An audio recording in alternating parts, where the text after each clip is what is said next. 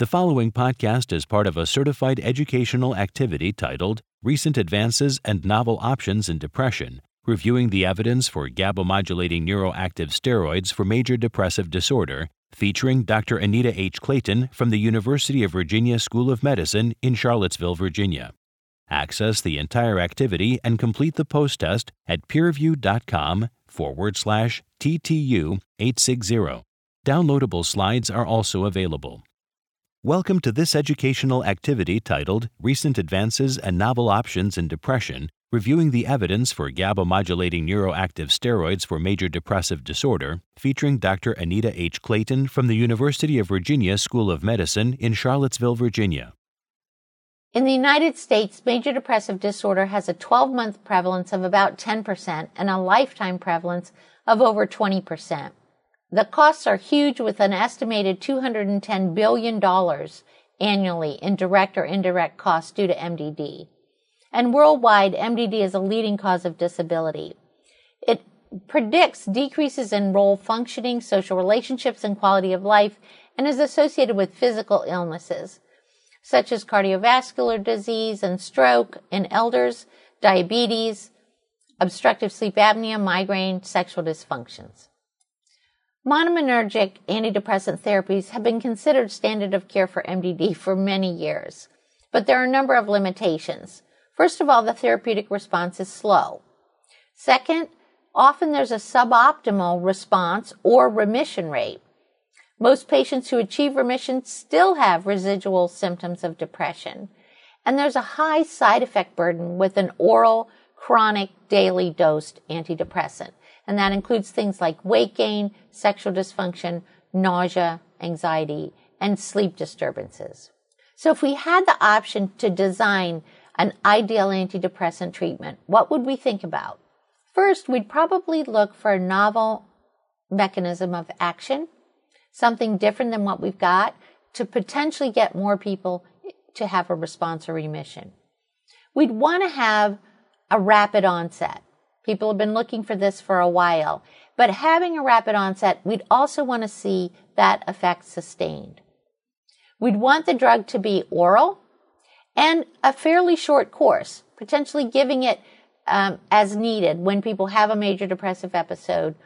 And if it could keep them well for the entire depressive episode, or potentially if uh, one other retreatment was potentially needed um, because that way you could potentially avoid uh, the long-term side effects we see with daily dosing of antidepressants. And you'd want it to be well tolerated. So not just uh, acute, but also these long-term side effects you'd want to see being improved in our, in our new ideal drug. We know now that GABA has a role in the neurobiology of depression. So GABA is really the major inhibitory neurotransmitter in the brain and CNS. It, it's at 30% of synapses.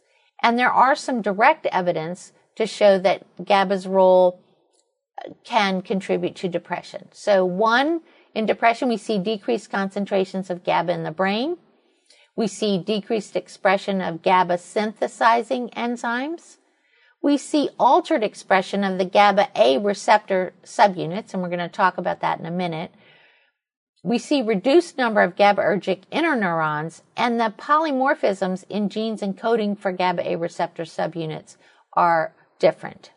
And indirect links between GABA and depression include GABA's role in the regulation of the default mode network, GABA's role in the regulation of the hypothalamic pituitary adrenal axis, which we're also going to discuss, and antidepressant effects of neuroactive steroids, such as allopregnanolone. The GABA A ionophore has five subunits that define a transmembrane chloride ion channel.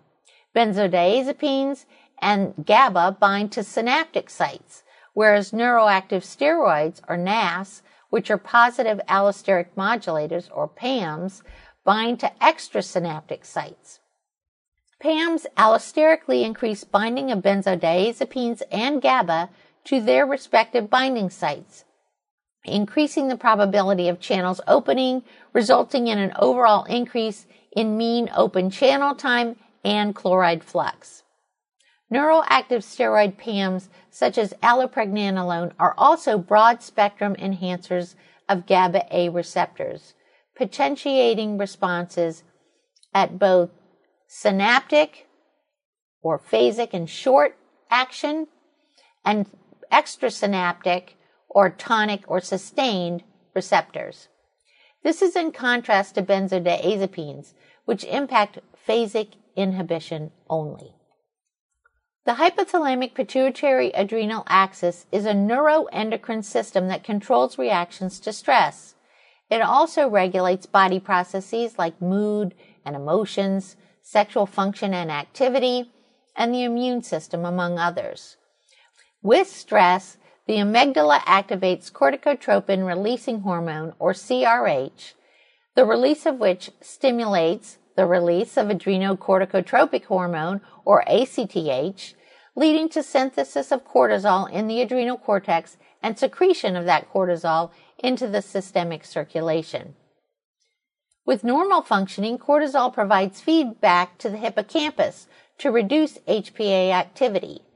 Chronic stress and GABAergic deficits in the hippocampus and frontal cortex lead to local hyperexcitability. The resulting persistently high glucocorticoids downregulate the negative feedback regulation of the HPA, resulting in HPA hyperactivity. And this closes a positive feedback loop that further amplifies cortical and hippocampal GABAergic deficits. These functional alterations may be phenotypically expressed as a major depressive episode.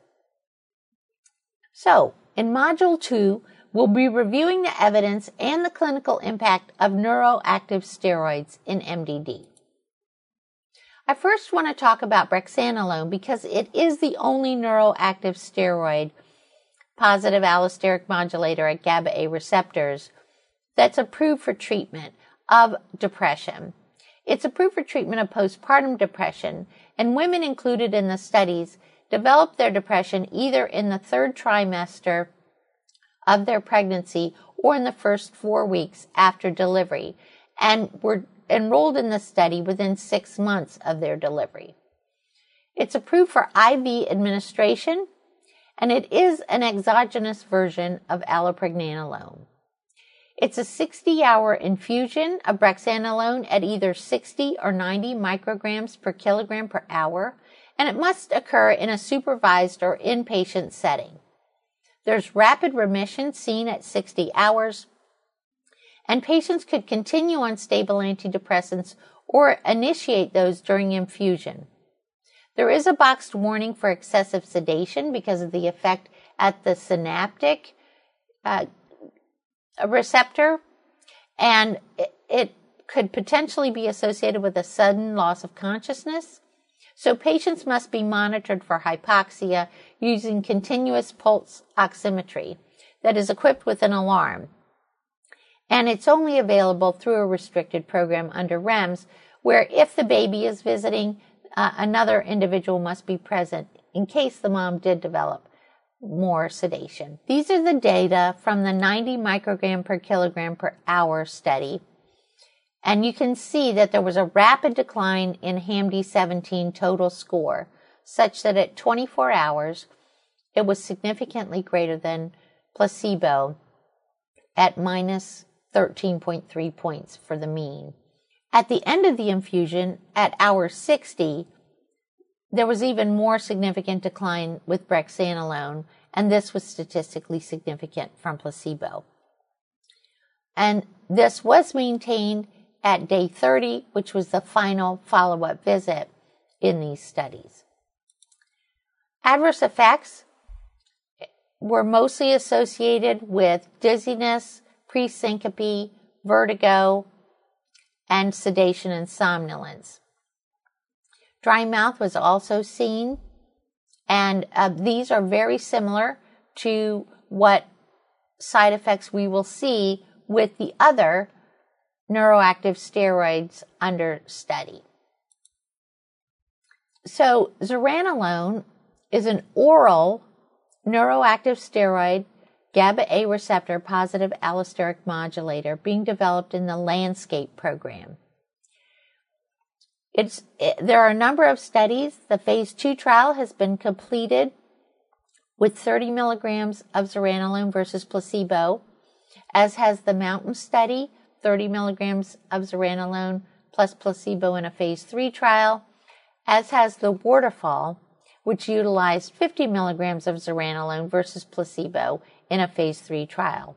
Currently enrolling is the Shoreline study, which is an open label safety and tolerability study of zuranolone, initially 30 milligrams per day, and then zuranolone 50 milligrams per day being added with repeat treatments over a one year time period as needed. The Coral study is currently enrolling and it has simultaneous start of 50 milligrams of zuranolone along with an oral antidepressant.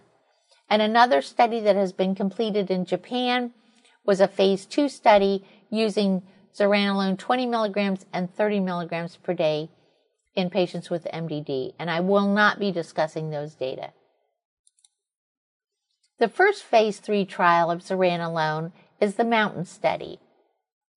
It's involved a double blind, randomized one to one to one randomization of zuranolone 20 milligrams or zuranolone 30 milligrams or placebo.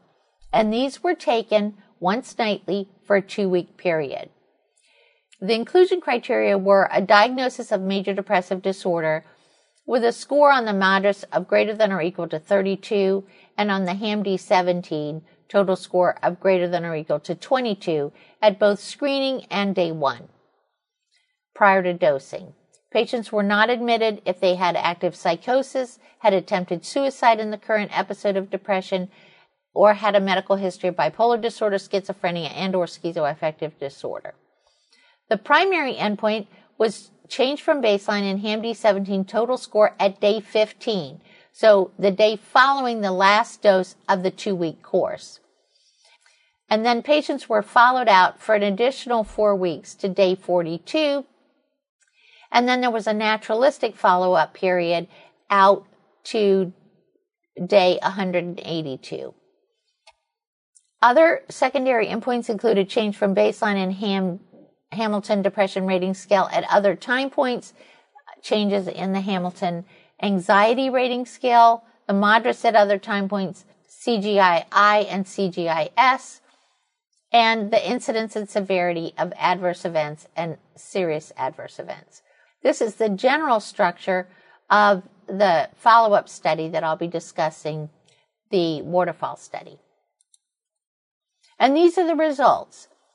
Rapid decline, just like we saw with brexanolone in Hamilton rating scale for depression scores uh, at day three, even after two doses of, of medication, and then out through day 12. At day 15, which is the primary endpoint, zuranolone did not separate from placebo. So this was a negative study. Uh, however, you can see that this effect was maintained with both zuranolone and placebo out to day 182. The adverse effects were similar, as I mentioned, to brexanolone, and I'll be going over those in more detail at the end. But one of the areas that was evaluated in the mountain trial, not done elsewhere, was to look at sexual functioning using a validated questionnaire, which was the changes in sexual function questionnaire.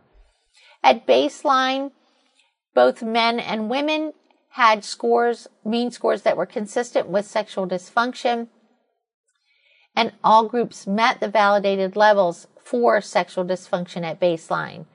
However, there was no impairment of sexual function compared to placebo observed during the trial, and no significant differences between zuranolone 30 milligrams per day and placebo treated patients in the least square mean change from baseline in the CSFQ 14 total score in women or men at day 15, day 28, and day 42. So this is a good sign. The second phase three trial is the waterfall study. And in this study, rather than 20 or 30 milligrams of zuranolone, because of the negative outcome with the mountain study, the 50 milligram dose of zuranolone was used versus placebo. Again, administered orally for 14 days. And the primary endpoint was, again, uh, day 15, change from baseline in HAM-D 17 total score.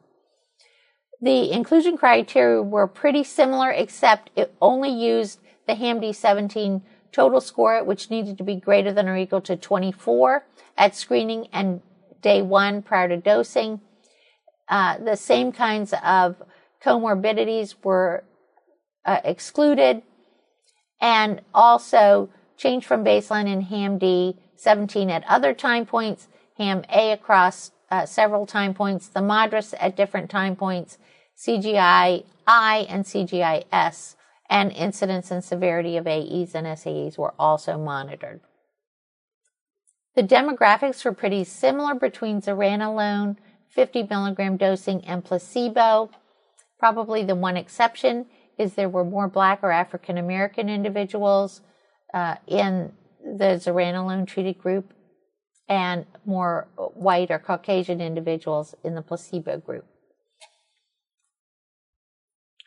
Uh, BMI was nearly 30 in both groups, and the HAM-D 17 total score mean at baseline was 26.8 or 9. About 30% of the patients were using oral antidepressants at baseline, and they had to have been on those for 60 days or more prior to enrolling in the study. And these are the data for the primary endpoint. At day 15, you can see the decrease in the HAM-D 17 total score for zuranolone 50 milligrams per day was 14.1 and the decrease with placebo was 12.2 and this was statistically significant. You can see that at the other secondary endpoints with the HAM-D 17 change from baseline total score, these were also significant. Other subgroups were evaluated, and some of these are very interesting. The patients who were not using an oral antidepressant at baseline and throughout the study actually fared better than those who were taking an antidepressant. The age group with the best response was 25 to 50 years.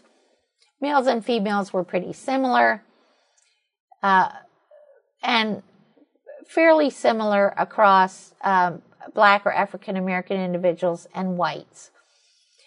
If the HAM-D score was greater than or equal to 26, they uh, so indicating greater severity, the outcome was better.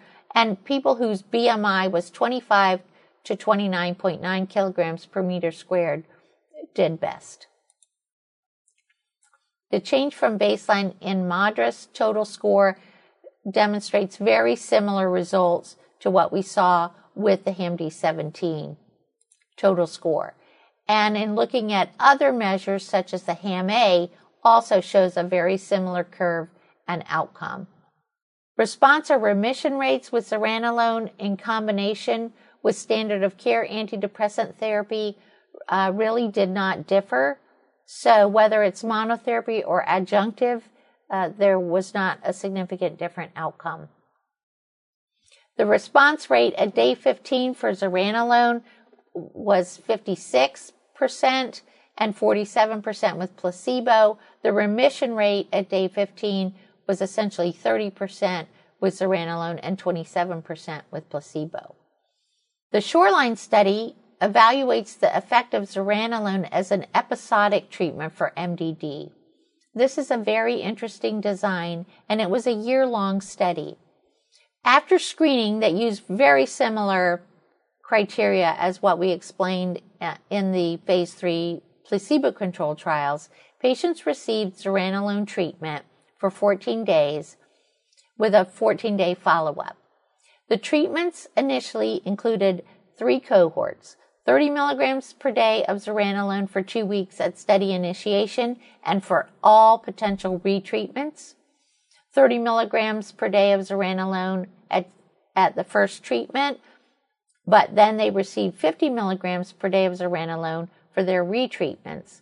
And then patients who received 50 milligrams of zuranolone for their initial 14 day treatment and at all retreatments. If patients did not respond to their initial treatment, they were dropped from the study. So only zuranolone responders participated in the observational follow up and as needed repeat dosing. During this time, patients completed the PHQ-9 remotely every two weeks. If they scored a PHQ-9 greater than or equal to 10, it triggered an in-clinic HAM-D17 assessment. And patients also completed the PHQ-9 at that assessment. And they were completing in-clinic visits with the PHQ-9 and HAM-D17 every eight weeks, even if they were doing well in terms of their remote assessment of PHQ-9. If their HAM-D17 score was a 20 or above, then they received a new treatment cycle. You can see the mean age is about 45 and about two thirds of the subjects were women. There's a fairly consistent uh, distribution of uh, race and ethnicity to what we would expect. BMI was about 30 uh, as a mean, and the HAM-D17 total score at baseline was 25.3, with about 42% of individuals on an oral antidepressant throughout the course of the study. These are the total number of treatment courses patients received when they were initial responders. So people who responded to that first treatment, 43% of them stayed well for the 12 month follow up period and did not require a retreatment. So just over 25% of initial responders required one retreatment for a total of nearly 70% requiring one or two treatments over the course of a year. There were smaller numbers that needed three, four, or five treatments in total. And I think that these may be a different group of people and may require uh, something additional or a change of their treatments if they become depressed after two treatments in a year. For the 30 milligram cohort in the Shoreline study, the HAM-D17 change from baseline at day 15 initially was 15. There were 210 responders to the initial two week course, and they sustained these mean improvements through one year without retreatment. Among those subjects, their HAM-D17 change from baseline at six months was still 18 points and their HAM-D17 change from baseline at one year was 18 points.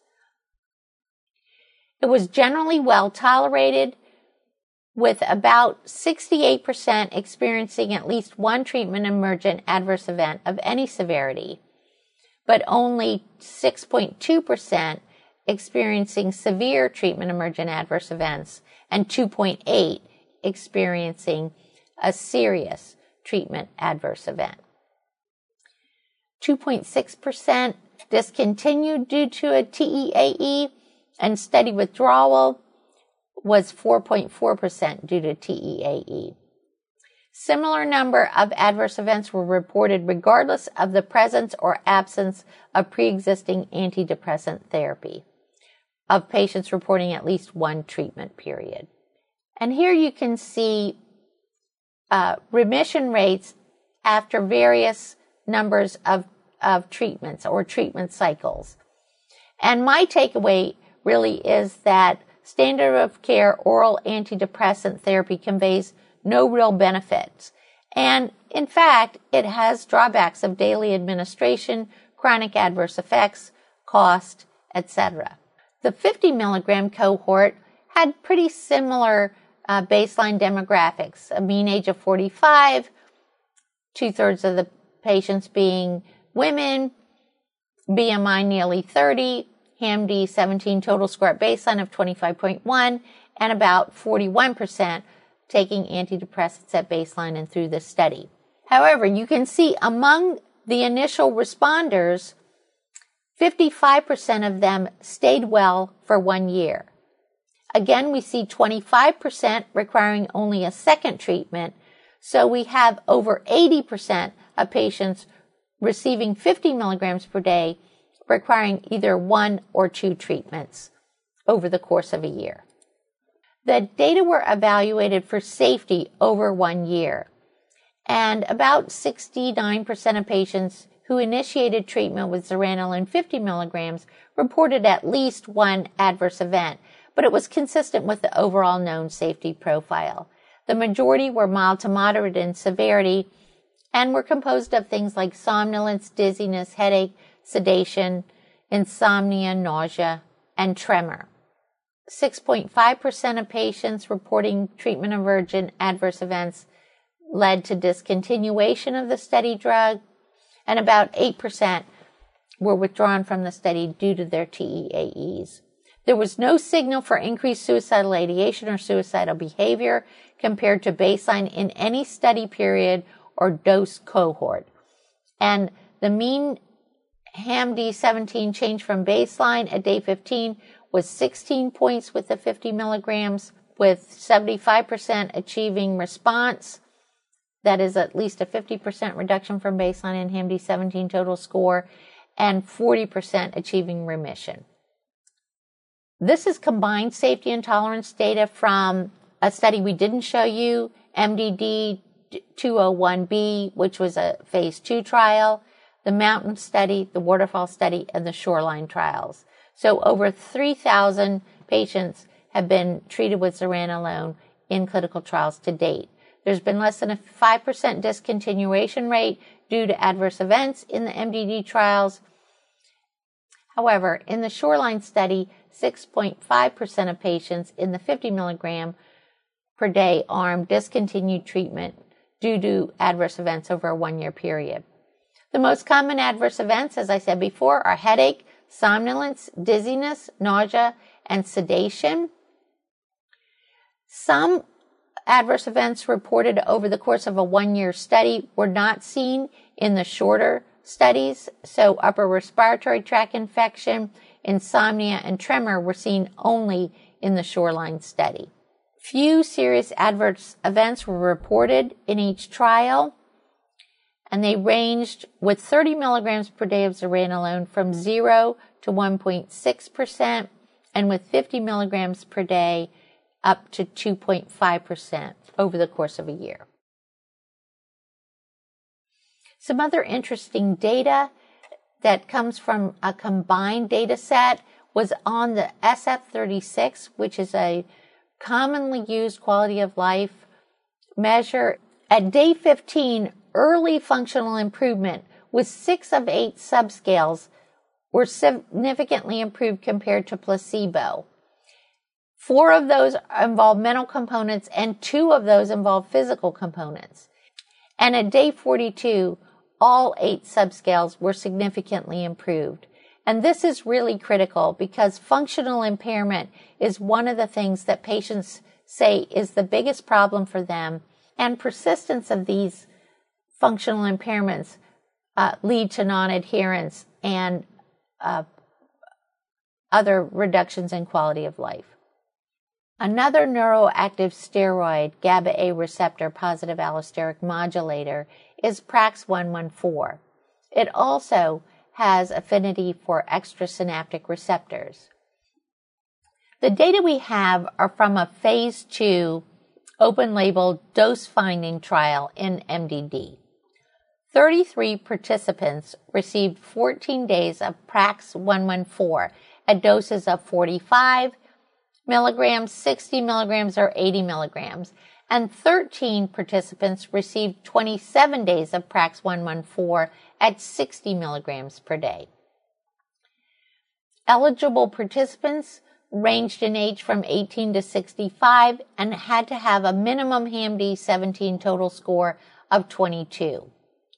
The mean baseline HAM-D 17 total score was 25 in both cohorts, although there were more men 55% in the 14 day cohort. It was also generally well tolerated with mostly mild adverse events and no serious adverse events in vital signs, ECG, or safety laboratory data. There were no discontinuations due to AEs, and the most frequent adverse event was somnolence, which increased with increasing dose. The HAM-D17 least squared mean change from baseline at day 15 ranged from 11 to 16 points across all dose levels in both cohorts.